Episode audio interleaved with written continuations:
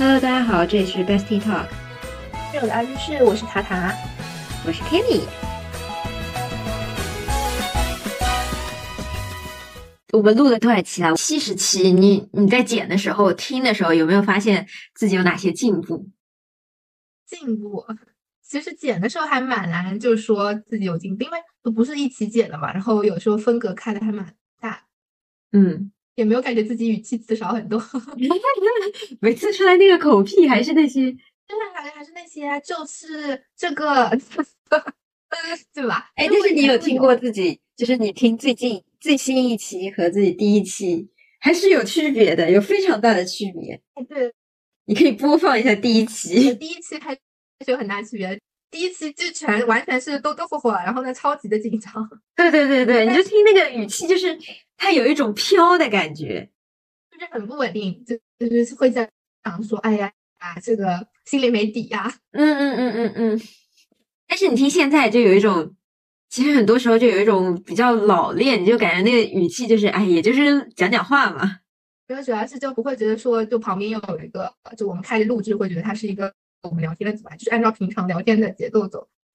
还有一个是你有听过我们最火那一期吗？就那期断舍离的那期。那期就很奇怪啊，是我唯一就是嗯给我身边朋友听那期，然后他就特别的好，嗯也没有说特别好吧，就是跟其他的比起来，他就格外的显眼。嗯，是。而且那一期你就如果再复听，我现在放出来。就是它的氛围感，我之前给我给我身边的朋友听过这一期，他们说就是一个是我们语速当时是调过的，调的吗？对，然后你去看评论，有人说我们语速巨快，啊，然后听完之后他们说就是那种快的语速，再加上前面那个开头音乐是那种不是慢慢的音乐，是比较欢快一些的音乐，它会让就是听起来整个氛围感很好，就是。听着这个事情就是很轻松的事情，但是速度够快呢，又让你觉得就是不会听特别多废话。因为因为不是什么嘎洛的视频，对，然后是 它又有点可以抓到他，所以我说哦，原来有这么多高级的点，我都没想到，就是随便录的。对，那那些我朋友的给我的反馈就是说，好像还蛮就是蛮轻松的，就是整个对他们就说就是氛围很轻松，然后整体聊的状态比较的高。比较嗨，所以就感觉就是说听着很很快乐，然后你就乐意听下去，然后也不会很久。嗯，不久是重点。对，确实不久是重点。哎，我还看到就是你去在软件上搜，就是我觉得是两极分化，要不就是很短类型的，嗯，就比较火一点，然后要不就是很长很长，就几个小时的那种。主要是我们俩聊天，他的这个。每次聊到一个小时多一点，除非就是聊那种比较稍微深一点的话题，或者说我们有一个固定的资料，就是要要开始讲散开的那种。其实真的是每次讲了一个小时多一点，然后这个话题就自然而然的结束了。对对对对对，我觉得这是我们目前深度最长的，就是一百多分钟吧。对，然后你要说说我们两个说的很短嘛，一下子就结束，要么就是那种就没什么话讲，但很少，每次都是一个小时，短也短不到多少去。对。你短不可能说什么十几分钟，感觉我们就还没聊啥呢，怎么就结束了？还没热场呢就结束了。对，啊，还有就是之前我们剪的时候，不是经常会说我们俩的那个音频响度不一样嘛？嗯，对对。就是一一个很响，一个很一个比较响一点，一个比较轻一点。然后你再去听那些呃比较长的播客，我们自己播客里面，就是对于我来说，讲到我认真在 battle 的部分，我的音调就会响了。嗯，对对对，会有，就是他情情绪起伏很明显。哦，其实我有时候在剪的时候啊，我有时候会就是说故意留一些空白，就就不是我们俩一直在想说是不是要把那种白的部分全部剪掉，或者说，但其实有些白的部分就是我们俩，比如说真的在在讲，就是在思考嘛，就是在想，或者说在查 资料线搜，这个太频繁出现了。然后对的，就是线索的过程。然后还有或者说。比如说讲到内心深处的哽咽部，必须要留白啊什么的。而且那种其实从我们制作者的角度，我觉得这个很好留白留的。对，但是人家可能因为，但是可能听的时候会觉得，哎，怎么莫名空了一段？对，会会有会有。然后还有一个问题就是说抢话这个问题，嗯就我们俩录音的时候，不有时候其实我觉得还蛮正常的。比如说我们俩在平时聊天的时候，突然间想到一个点，可能就会突然间两个人都有想法嘛，就会嗯聊起来。嗯嗯但但是因为因为有的时候是面对面嘛，然后就会知道啊，你开口，我看到你开口要说话了，所以我就嗯知道。但是我们的录音又是在线上，对，其实我们又是在线上录音的，然后就而且没有开视频啊，这个开视频太怪了。视频就更奇葩了。主要是开视频，加我们两个像我现在就是瘫倒在床上，然后呢，如果你要我这个时候就对开个电脑视频，我还得看到你人在干嘛，那很奇怪。对啊，而且很多时候我们不是还要动来动去，这里找个东西，那里找个东西。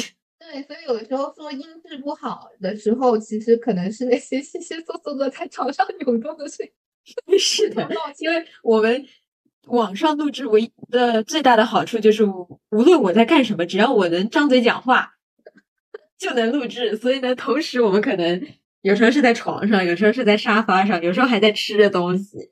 对对，但吃东西这个地方，我觉得还是需要，就是我会尽量的把它剪，全部都把它咔掉。嗯嗯嗯嗯，毕竟咱们不是吃播，那个 嚼的声音其实还是有些人会不是很喜欢。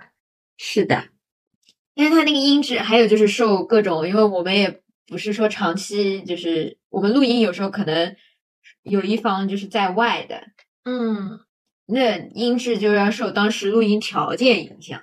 对。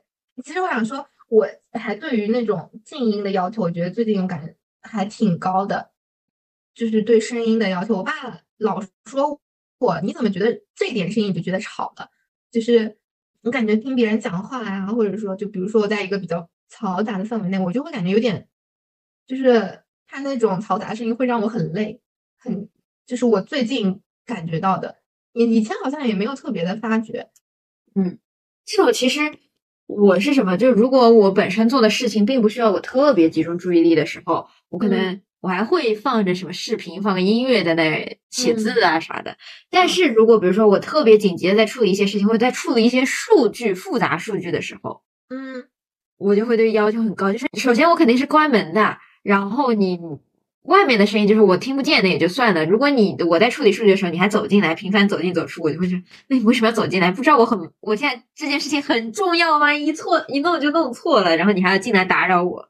对对对，会有。我我是感觉好像真的，我现在对于这种声音的，就是噪音的响度的要求会提高很，是感觉是提高吗？还是我以前自己没有注意过这个问题？嗯，然后还有一种可能哦，就是你会不会觉得声就是有声音了之后，你的身体会有没有什么反应？就是除了心里烦躁，我就是感觉很烦，就是你为什么？嗯，我这个指的不是我爸妈声音或者怎么，就是一切的那种外面的声音。嗯，我在外面也是这样，就是如果就是 一个踢腿大哥是吗？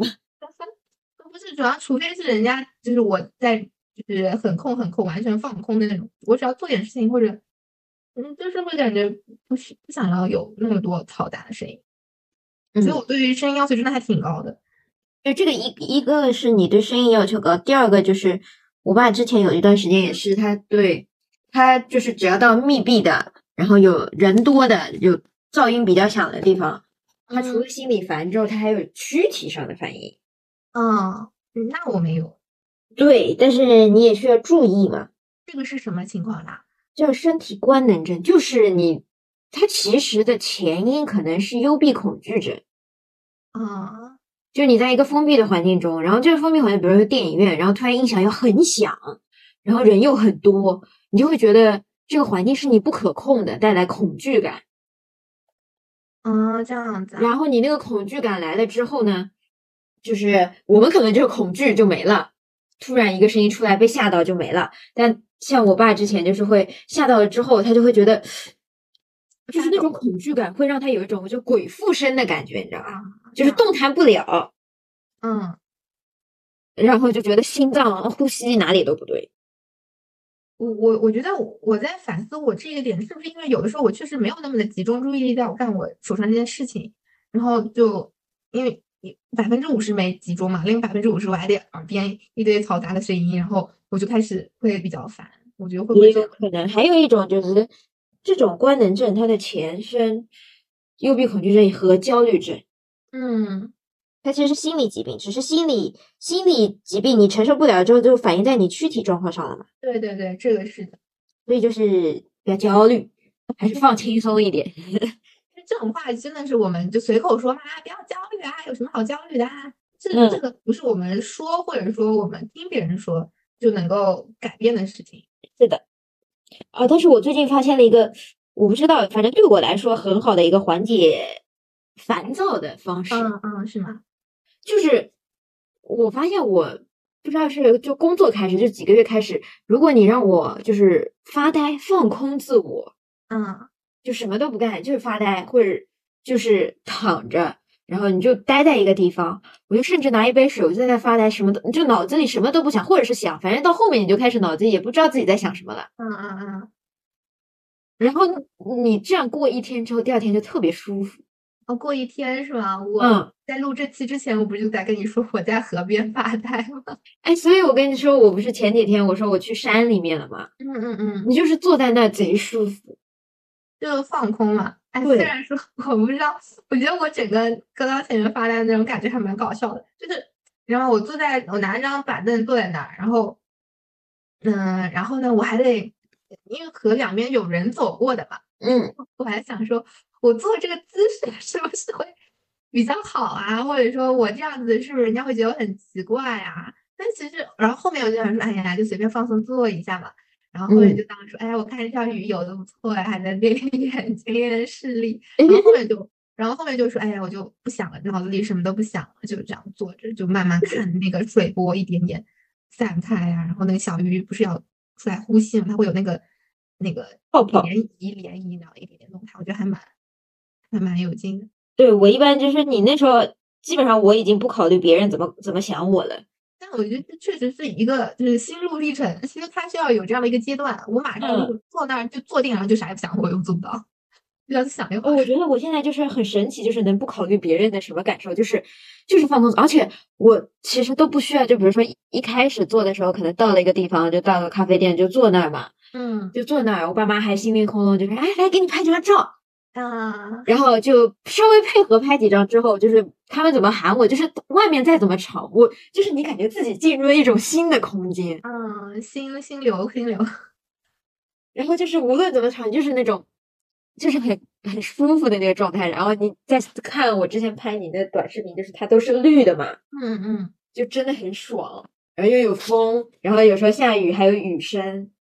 对那个阶段，我觉得后面一个阶段就是到了就周围再怎么吵，其实就是也感受不到了嘛，嗯，就不会觉得很吵啊什么。对，而且就是嗯，怎么说呢？这个时间正好是可以让你什么事情都不用想的，因为就是很明显的一个区别，就是当我下山之后，在下山路上就有一种你仿佛和刚才是在一个平行时空当中。嗯，你下山之后你就连接现实社会，你就要考虑，比如说待会去吃什么，然后甚至手机微信你就会就会有那种各种信息来提醒。嗯，对，就很不一样那个感觉。那其实就是给自己一个完全逃离世俗的 时间。我感觉是的。但是我那时候我不是我老享受这个环境嘛，然后你就可以看到还有一个就是。我爸就对这种环境不行，他的感受就是说，你怎么就是能这么心安理得的放空自己呢？他就永远有一种，我们待会要去干嘛？我们待会要去哪里？就永远很就是很，在我当时看来会觉得很急躁。你为什么不就好好在这待一会儿不好吗？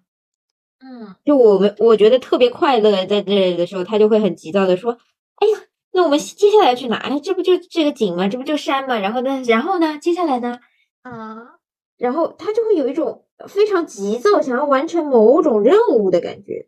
嗯，然后我就跟他说，没有什么地方，就是在这待着，待一下午。他说这有什么好待的？然后他就很热衷于处理各种，就是我我所谓的就是这世世俗间的事情。就他很热衷于，比如说，就是呃给我拍好照之后立刻发出去。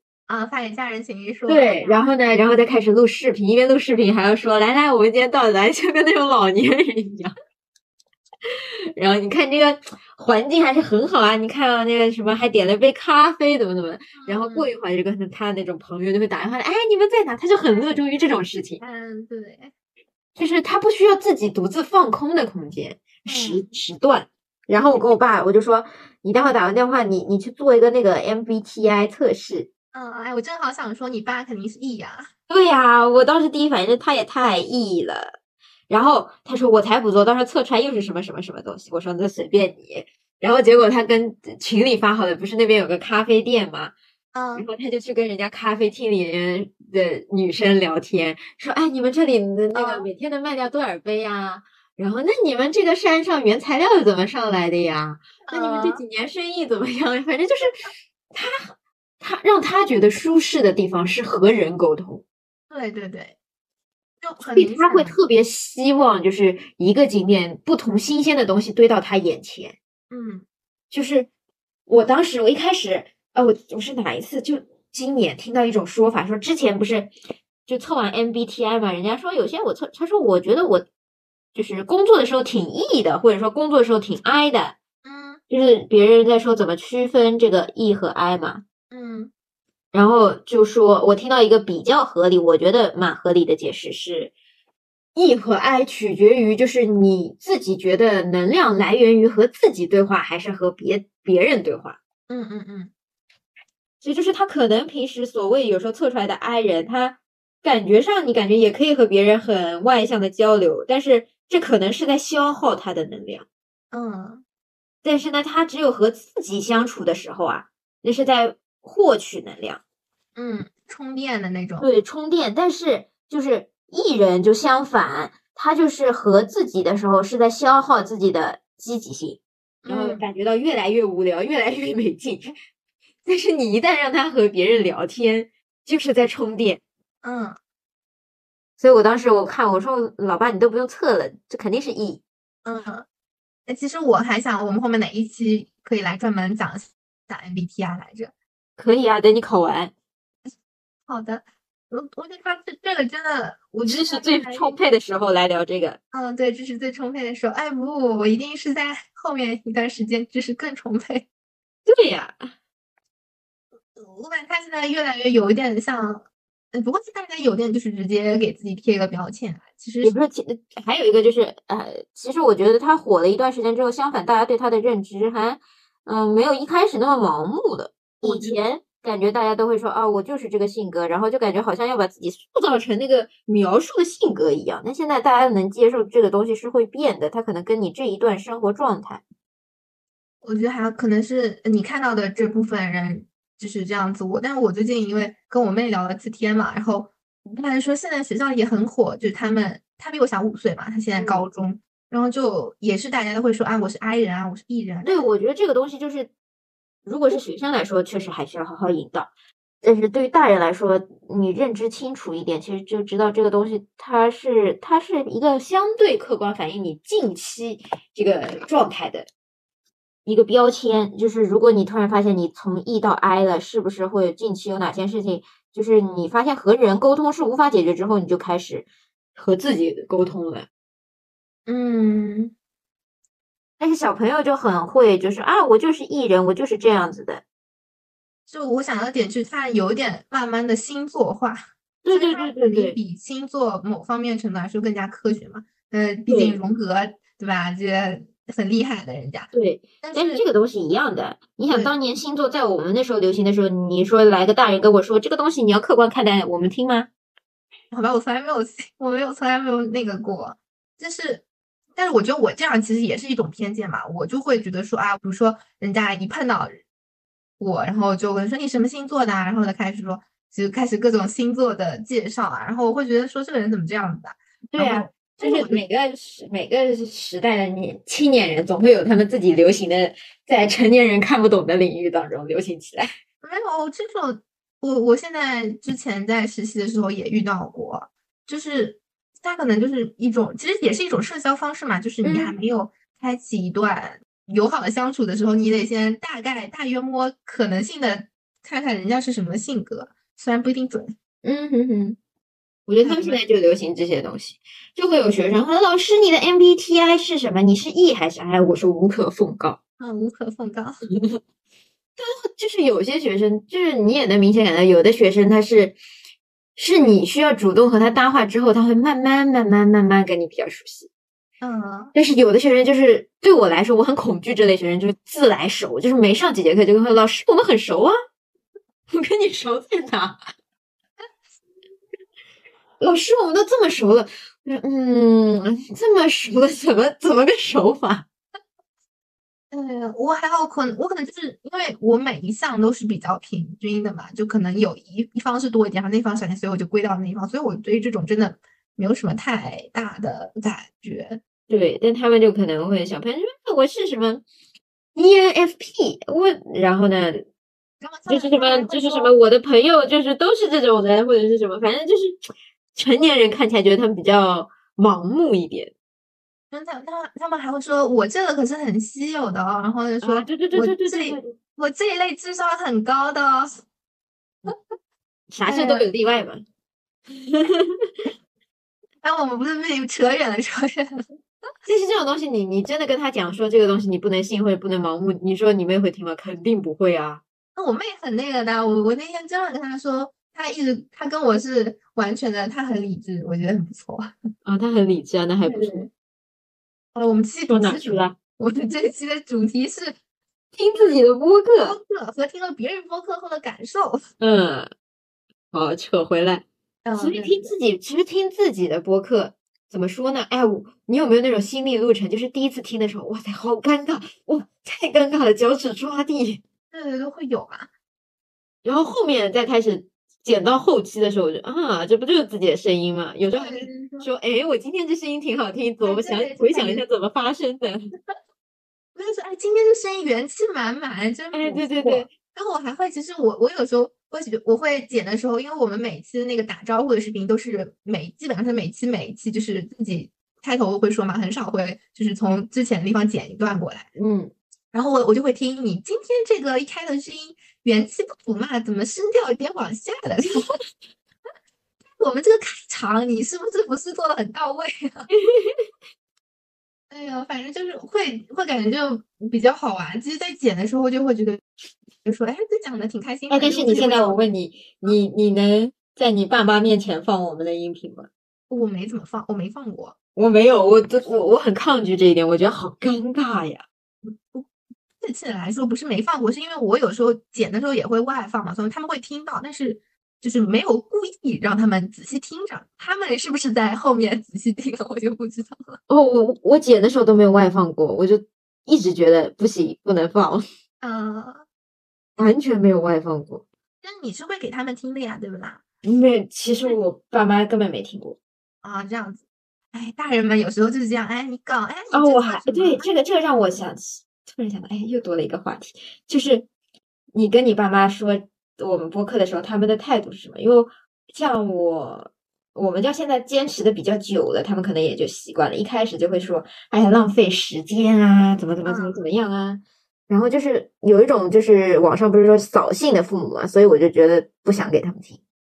啊，我我爸妈，我妈老是说你你告诉我你们那个名字是什么呀，我去听听，因为她有嗯时候爸也是。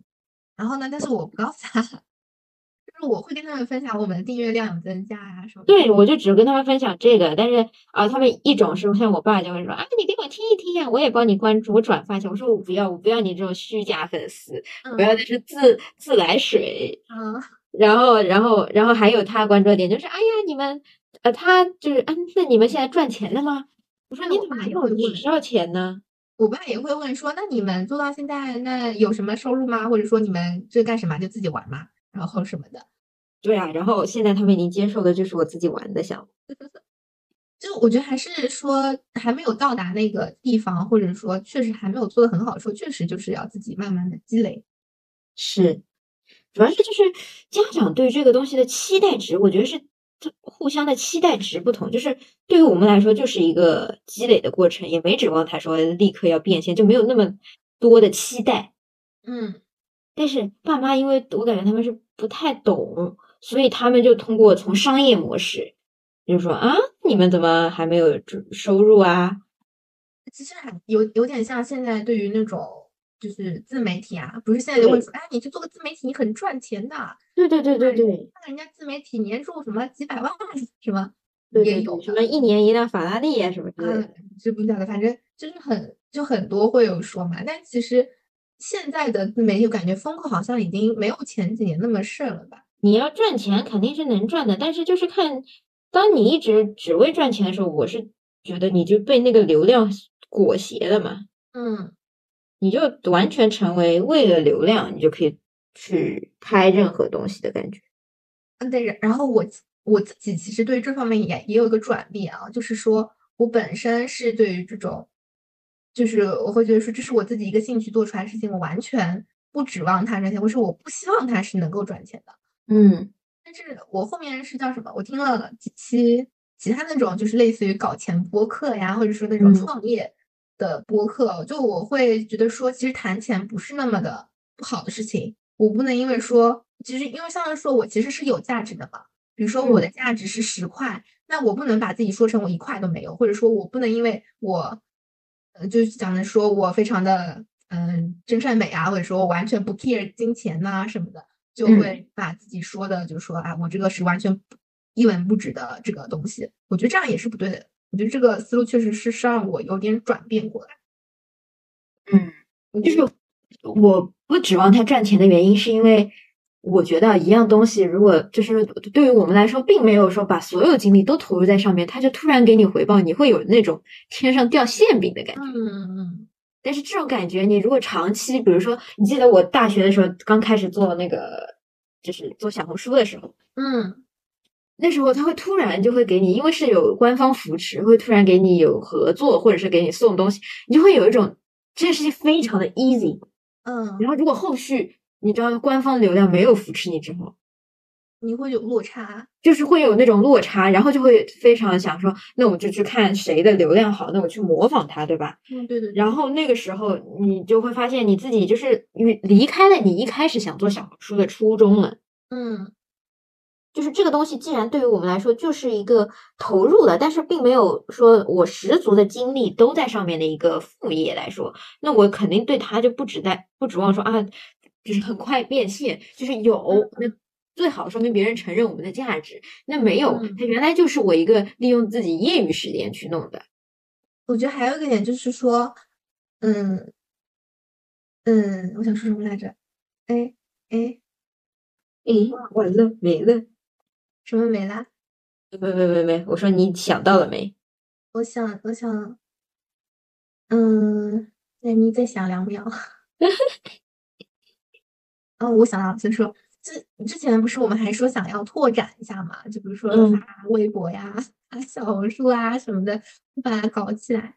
其实，嗯，我们好像也没有实操。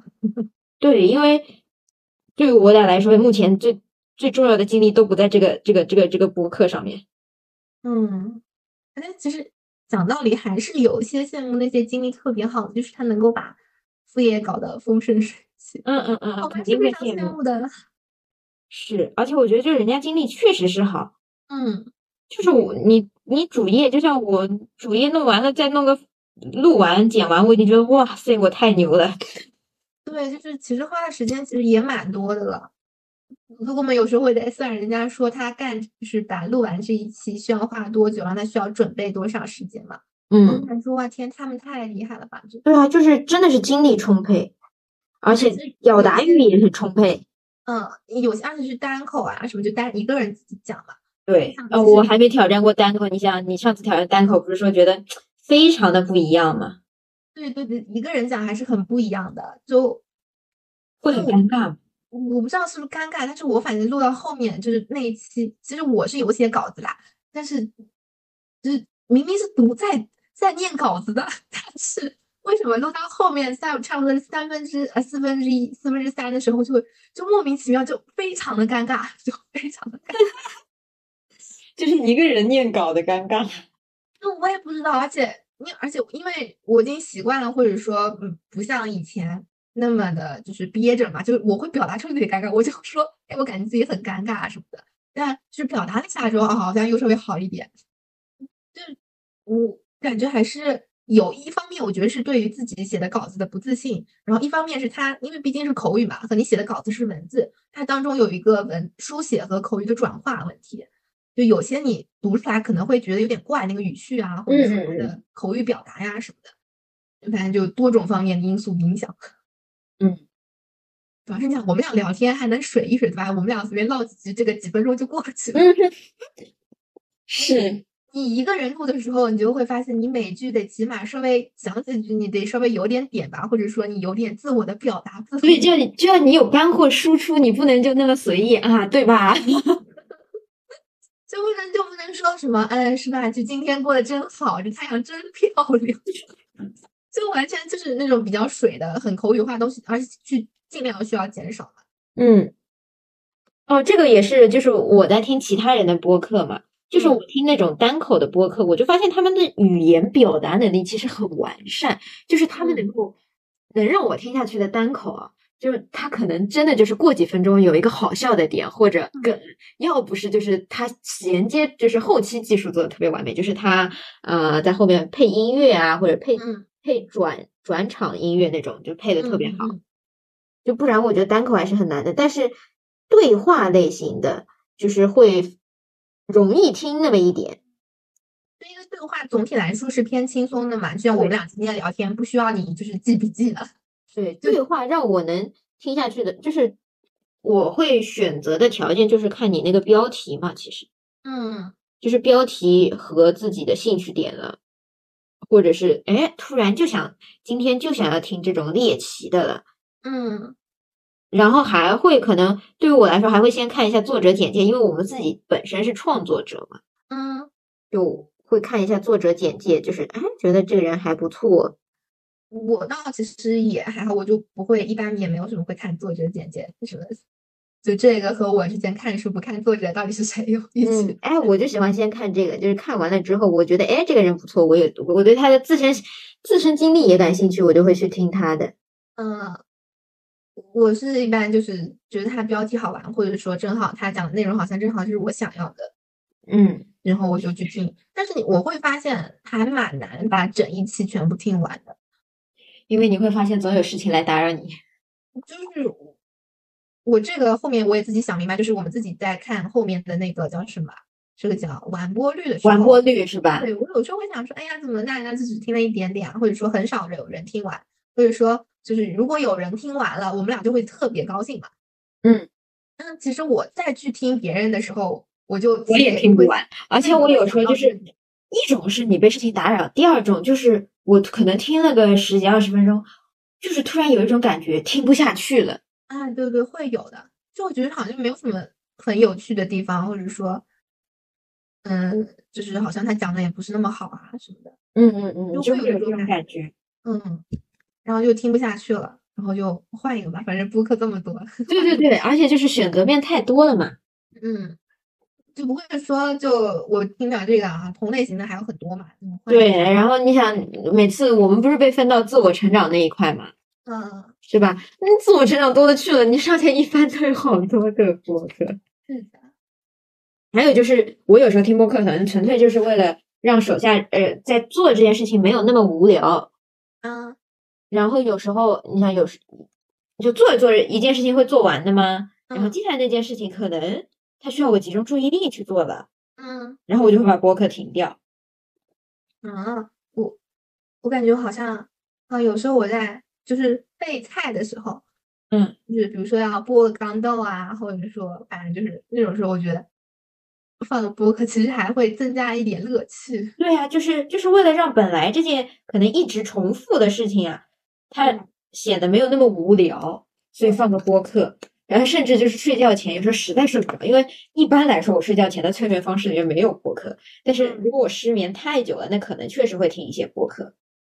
那我还有就比如在我学累的时候，我就会去去再听一个播客啊。对，然后那你想睡觉，一般我都是设置二十几分钟。其实那时候你的内容根本不重要，是你整个讲话的方式，你不能太像我们这种太欢快，你一定要是那种很平缓、很幽静。然后呢，我只是为了让我催眠而已，就是你讲啥其实不太重要。就是我觉得不是欢快的问题，是整个的东西，你不要突然间响一声很大的那种声音，突然间那种会惊醒的。对的，然后还会设置一个时间，就是什么二十分钟自动关闭呀、嗯嗯，对。所以这时候就是没听完，真的不是第二天早上我也不知道我听了啥。对，呃，我虽然我有时候睡眠前一般都是听自己录的音频嘛，但其实有时候我还会听那种小说，但其实就是只有自己看在眼里的那种小说，我才记得住。那种听睡前听的小说，完全一点都记。就完全一点都不记得，这就是不知道你在讲什么。第二天男女主叫什么名字我都不知道。对，是的，第二天啊，我昨天听小说都听了啥不知道。就一点内容记不得，但是啊，如果你真的很用心听的话，你会根本睡不着的。就睡不着的。啊我你会你会去听他们的细节描写。因为我听我听播客的时候，有时候我会放嘛，然后我他们聊的很有意思，然后呢完全睡不着，然后就越来越精神，越来越精神。对啊，所以我我们经常我们有时候半夜聊起来天，就是以往就敷衍式聊天，嗯嗯，我要睡了那种，就可能是睡得着的。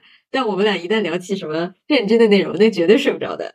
就是，而且我还会比较喜欢，有的时候我会马上想剪掉它们，然后嗯，就熬一个通宵对把它剪掉。嗯，啊，我一般不是啊，这个剪上面我们俩差距还差别还是有一点的。嗯，就是我剪播客一定要讲究一个时机对，什么叫时机对啊？就是录那天我基本不会剪的，为什么啊？因为讲话了呀，累了呀。啊，然后呢，我讲想到的那天一定是就是我当天心情不错，嗯，当天环境不错，当天没有什么紧急的事情，嗯并且当天突然想到了个标题，嗯嗯，开始剪了。我没有，我是会感觉说，我录完我就想把这件事情搞掉，搞。掉它是吧？对，对，当然有时候一方面是因为太困了，然后要么就是真的不想动，就要么就拖几天，然后呢嗯抓紧把它弄掉。因为有时候就是你刚录完那个话，你刚说出来，但是你不知道文案咋写。我一般都是就是，我不是先写那个再再起标题嘛，我一般都是突然想到一个标题，哎，因为有这个标题，所以我有动力去听那个我们的音频，再去剪，再去写文案。嗯，没有，我是我感觉我的标题都是，他也没有说是在运，反正也不过也是一个突然的想法吧，或者就是在你的标题给了我灵感，然后再改个标题。嗯，还有有时候就会先查好东西，会突然去查一查，哎，类似的标题应该怎么起，然后看完了之后，哎，我突然有动力去嗯剪。但我剪讲究一个随性，就是心情到了就剪，是的，心情没到就是一般你催我，我也说好，我马上，然后具体马上到几号那就再说。上次我不是在催你写文案，就在催你剪视频。哎呀，这是没办法，讲究一个随性。其他你听的，而且你有没有发现，就是听播客听多了，发现自己的就是他探索开开拓了你很多奇特的兴趣点。嗯，会的。就我以前不感兴趣什么那种，哎，就创业类型的，我觉得这种都是成功学，你知道吧？就是人家嗯搞成功了，然后不跟你讲怎么就不可复制的。嗯，但是但是后来听听，我觉得我上头的是什么呢？就是听完觉得自己也发财了。这样子啊。对我听完就觉得哇塞，这个好厉害，然后就他人家发财了，哦，我感觉我自己也发财了。我也我也差不，我倒没有觉得自己发财了，我倒是就有时候会觉得说他们的想法真的很，就确实不一样。就嗯他能够用这样的方法，或者说从这样的一个方面入手，然后呢赚了一桶金啊，或者说是啊，还有我是发现我开始，比如说看电影前，以前就是看电影嘛，就是想起来或者听到什么宣传了，我要不去嗯看一看吧。嗯现在不是，现在看电影前我会先搜一搜，看看人家的评价是怎么样的，嗯然后看完电影后，我又会来播客里搜一搜。嗯就是看电影前是大致告诉我，呃，也不是剧透，就是他可能这个电影思考的方向有哪些可讨论的话题，然嗯后再去看，然后看看别人的评价。看完之后给我再去搜播客，就是看人家那种我看电影时候完全没有想到的角度。就比如说奥本海默，我之嗯前我们看奥本，我们的文艺反应就是人家拍的是牛，是吧？这是我们看完的反应嘛。要这么说，哎呦笑死了，确实。然后呢，然后看完了之后，我就有一天我就在在搜播客，我就想说奥本这多好录呀。嗯嗯，然后我就发现人家思考角度是不一样，他就讲的是奥本那个里面他们在讨论的一个是政治的构成，就美国政治构成，那个其实我们有想到嗯对，有一部分。接下来就是奥本里面他的老婆为什么要这么塑造，啊，然后有人有有一期就专门去扒他的老婆真实在历史上是一个怎样的人，其实和嗯奥本里面差距很大。嗯因为他是因为个人传记嘛，所以为了所有的其他角色都是为了突出奥本的性格。对对对，为了他服务的。对对对，然后还有一些我看到过一个，就是那些消失在奥本海默背后的女性工作者，嗯嗯嗯，其实也是完全你看电影就会觉得哇塞，这就是他一个人研究出来。那时候我我听的那个播客才知道，他其实背后有很多工作者，因为他当时处理的那个机器就是搞原子弹的那个机器，那操控的不可能他一个人去操控那么大个机器，他只是研究出来嘛。我他在电影里的时候好像就其实有说，就是不是说那科学家们都拖家带口的嘛？对但是，那科科学家们都拖家带口，但是里面有一个岗位，就是科学家们，他们至少还是运用自己的脑力，对吧？嗯嗯嗯，但里面还有一些，就是这些人想把方法想出来，那下面要有人去执行吧。嗯所以那些执行的人其实就是被忽略的那一批人嘛。嗯，他们那个电影中好像有说到，就是说女性或者说他们的那些孩，哦孩子倒没有，是女生吧，他们就是老婆啊，其实就呃担任什么像 HR 呀，或者说通信员呐、或者，对对对对对这，种后勤准备啊什么之类的工作是的。。所以我当时看完，我觉得啊，确实这思考角度确实不太一样。嗯就是我现在养成的习惯，因为以前感觉看电影基本都是，好像我们也就是去那些软件上搜搜，有啥电影，看着还不错哈，去吧。就一拍脑袋就去了嘛，然后呢就结束了呀，看完对，看完也就结束了，就该哭嘛哭，呃该开心嘛开心，呃过一会儿也就没了。对，是的。那这种其实感觉更偏向影评吧，就是对的，有些他们是专门的影评人，然后会有不同的角度去就是抓住那种无论是热点啊，或者说他们那种不一样的角度，然后从这个角度去切入对于这个电影的分析，这很影的评。对的。所以我确实就是不一样。它其实播客，我觉得还有一个事情，就是它确实让让我们开始在无意中进行一些思考。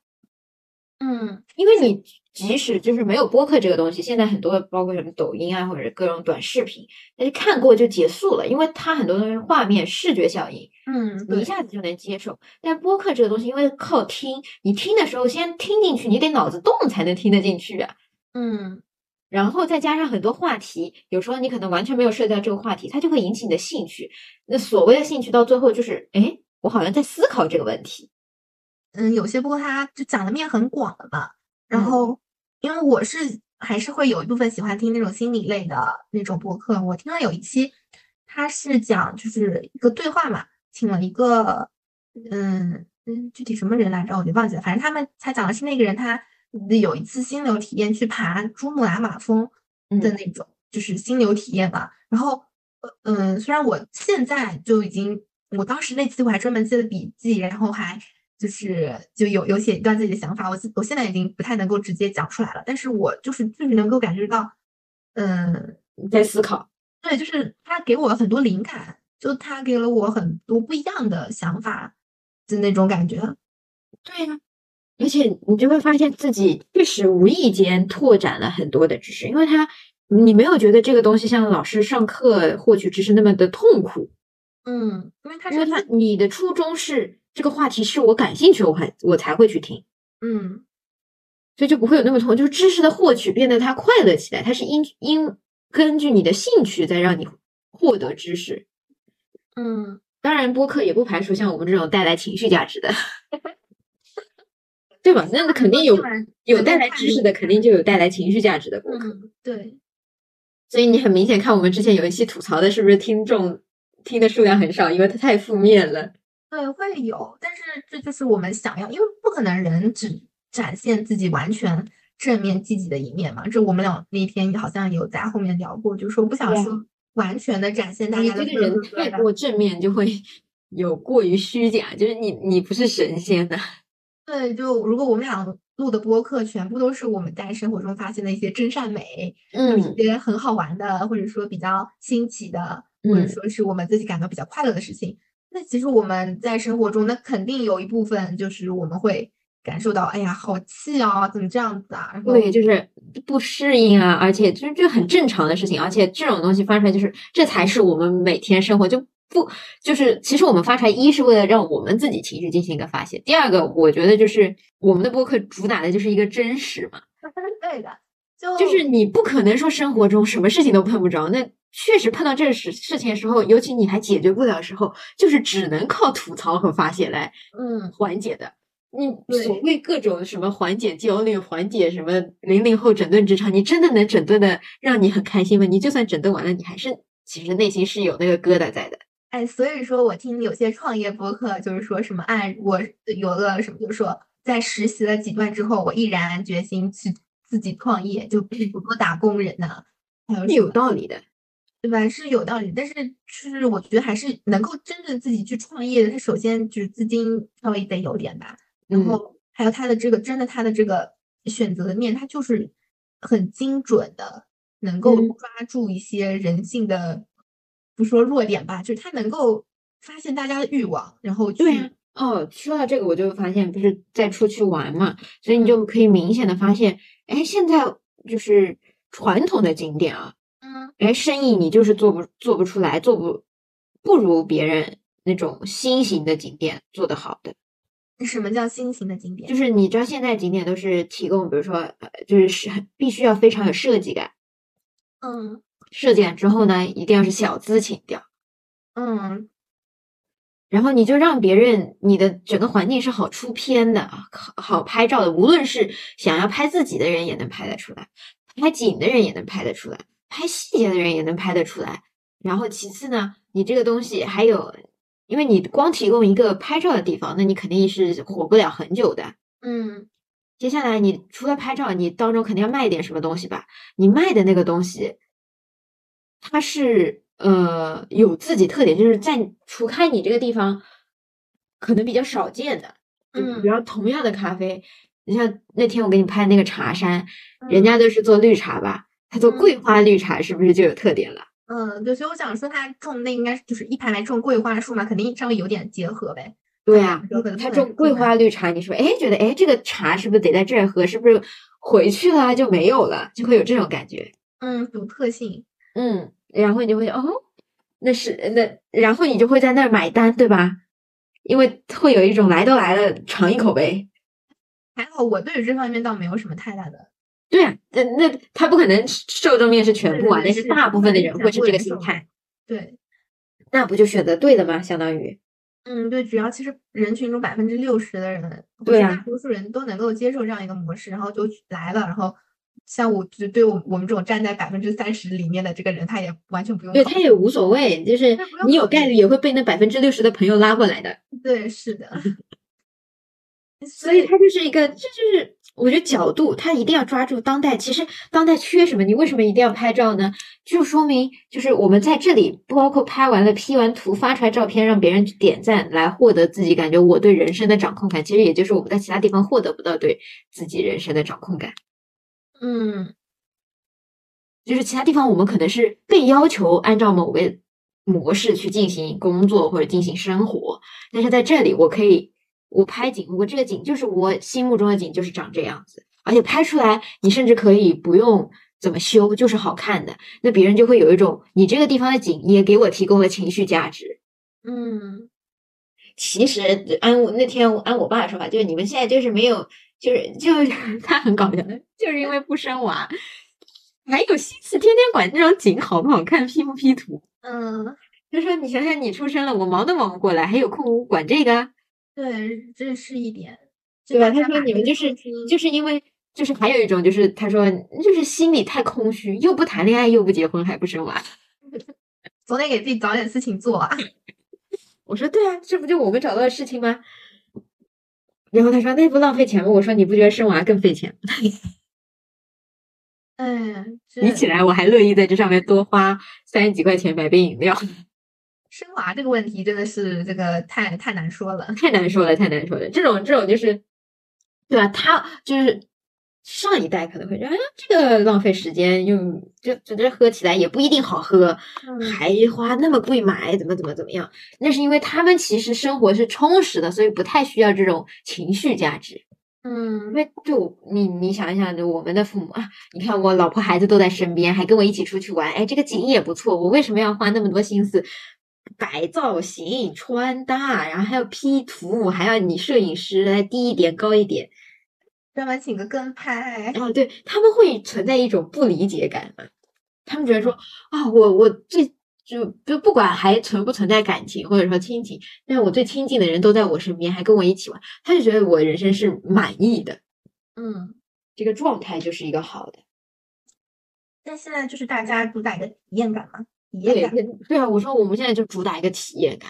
我说你不觉得？你看为什么那么多人？说明大家现在都是这个趋势。你说他们没有爹妈，没有父母吗？有啊，但是真正能一起出来，比如说像我们家还能在旅游的时候聊两句，聊的比较来的，还真不一定算很多。嗯，更多的是和父母之间，为什么和朋同学、同龄人出来玩会比较快乐？就是因为聊得起来嘛。嗯，所以他也其实也是一一个就是这种怎么说呢？这种思考的东西啊，其实以前我们只会觉得说，反正跟你们大人说不来，就是没有去思考它底下到底存在什么问题。但是你有时候听了之后，包括各种教育类、家庭类，我反正就是看标题、看作者，就听了确实让我有收获。嗯，所以也说到了，人家做的好的博客其实就是利他主义嘛。对，就是你要利他嘛能够自己输出一些帮助到别人的东西。对呀，不然不利他，为什么别人要来听你，甚至是为你的是收费的买单买单的，对吧？嗯，还有吗？你你能听到我外面的讲话吗？听不到。嗯，他们讲的还挺响的。还是关有窗。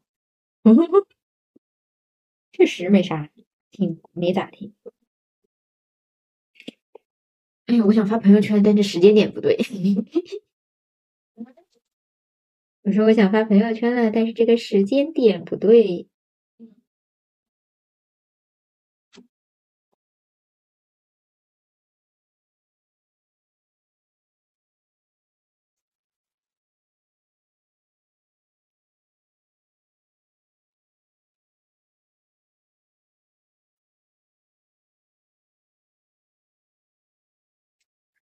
想一想，还有还有吗？还有啥你听播客想要说的？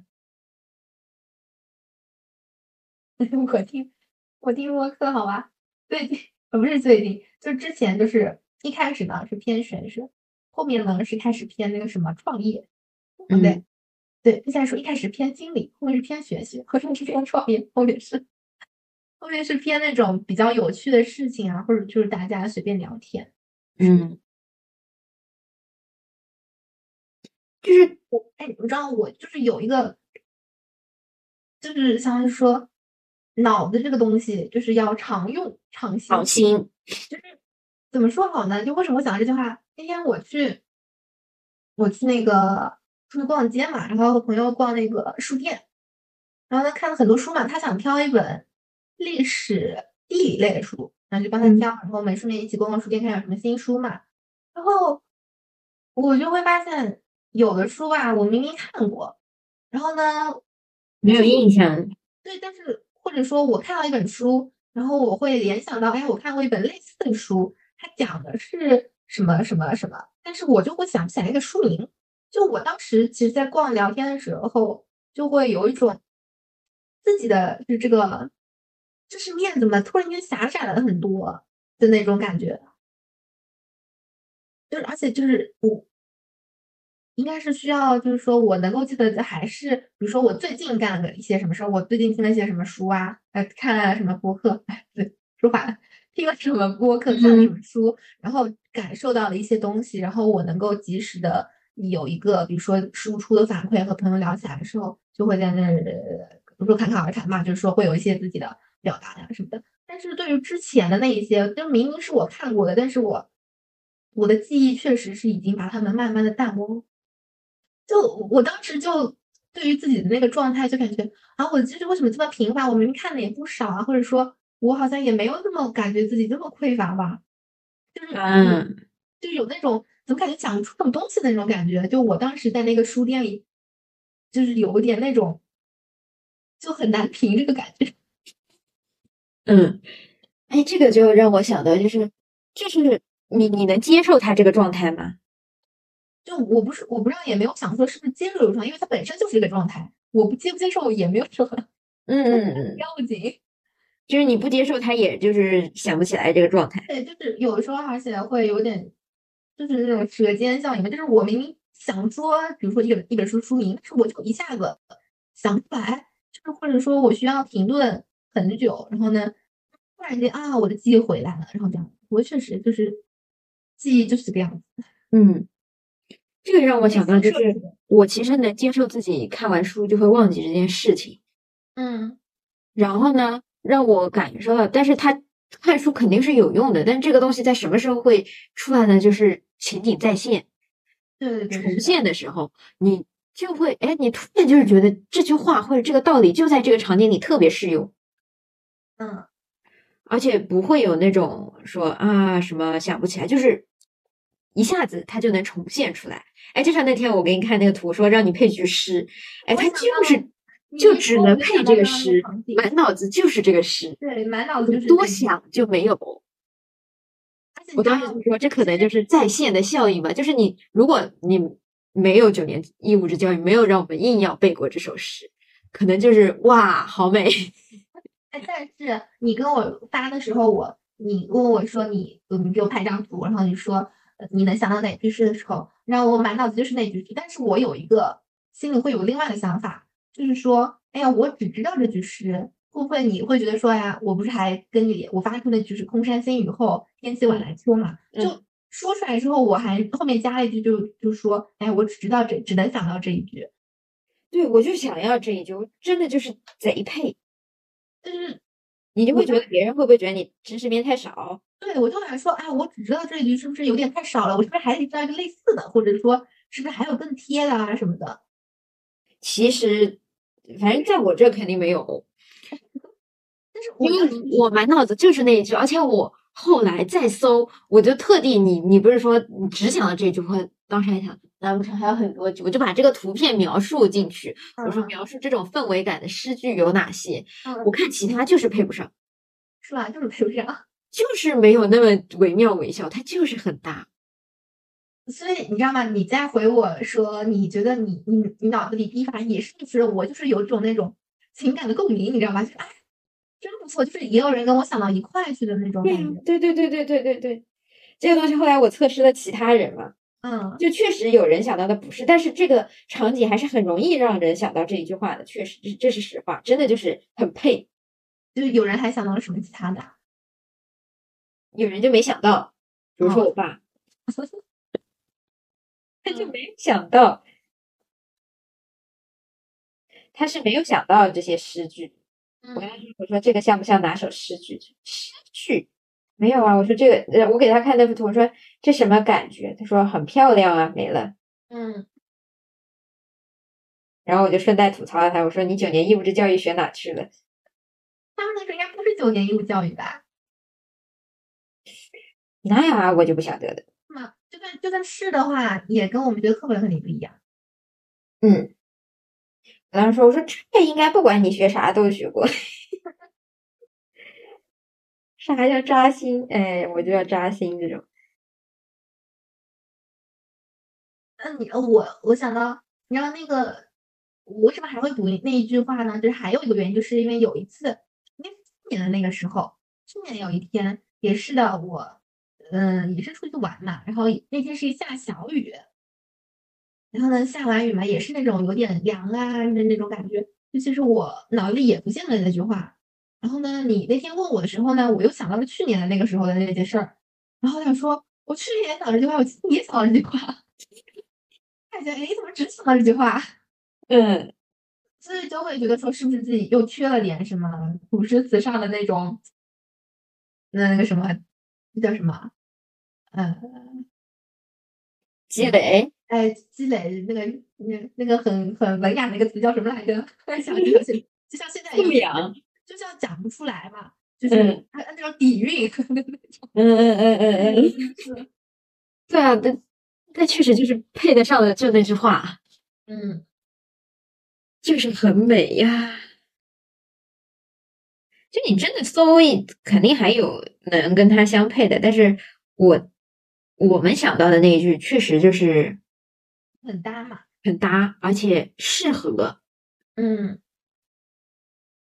你有吗？所以还是就是需要有那种哎两个人共鸣一下，可能就会真的会觉得自己说哎是不是自己太嗯嗯嗯嗯，嗯一点啊是嗯，那起码我是因为我自己没有你就就更更相信自己一点，你也不要高估我，我会想到其他的，也不太现实。哎呀，反正哦，就是那天之后，我我回来就嗯，后面就哪一天跟你说，感觉好像社交好像也是蛮累的。就比如说嗯我要跟一个，比如说不新认识的朋友啊，开启一段新的话题，嗯，那我得找话题啊、或者说我还得跟他凑那个，就是说知道互相知道一些什么东西啊，我们要聊起来。那其实还嗯蛮费脑子的。是啊，超级费脑子，所以最最简单的方法是让别人主动来找你聊天。嗯，那像你，那别人主动来找你聊天，也要是有这个话题展开嘛。虽然要么就是别人完全别人想，嗯，但是我对我看就是一个稍微平等一点的那种社交关系啊，就总归是你发起一个，我发起一个，然后哎，那不不不，然后再大家嗯嗯嗯嗯，其实肯定是累的。社交这个东西，就是你再怎么说它是生活的调剂品，它还是需要你动脑的。嗯，那有有一些人还是他的语言表达能力确实就望尘莫及，真的好厉害。嗯好吧，我故意故意用了一个成语。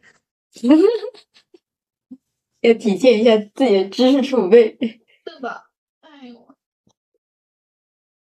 就有时候你知道吗？就是会想，就是展现一下自己的那种语文素养。然后，嗯但其实有的时候，你看你听那些，嗯，就是很厉害，也不是说很厉害吧，就是他的口语表达能力很强，或者说他的就整个他的思维逻辑很好的这样一一串话讲下来，你会讲嗯环环相扣啊什么什么之类的。然后你就会感觉其实没有特意的用这种，他们没有很特意的说我要在哪加个成语，他们就是说的时候自然而然的蹦出来的，因为他们自然而然就蹦出一个就类似的，就很比较贴切所以这就叫语言的魅力。对语言的魅力，就还是要慢慢琢磨。嗯，快让我再工作几年，指不定我也突然拥有了这种魅力。我我反正是觉得，好像说这种是需要你去刻意练的，不是说我，因为我想说我们这哎但是还有一个就是，我有碰到工作上会有碰到有具有语言魅力的同事嗯前辈，嗯，就是你跟他多聊天的时候，你就会不由自主的去这么使用语言。嗯它不是一件需要你刻意去准备的事情。嗯，就相当于是他在慢慢带着你，对对然后对对对进入对那个语言环境嘛。是的，哎，这让我想到，就是说有些人你跟他交往的很愉快，是因为他的向下的就是包容你，就嗯，对，没有错。所以其实所谓交流很愉快，有可能是别人在在在在在带带你，对，是的，就是对你来说，你感觉到很愉快。嗯。但是有时候会想说，那总归那自己跟他就是，那他也得在我身上找点什么吧，否则跟我一直聊不愉快，不跟我聊天。这个就是也要看每个人的性格了。对，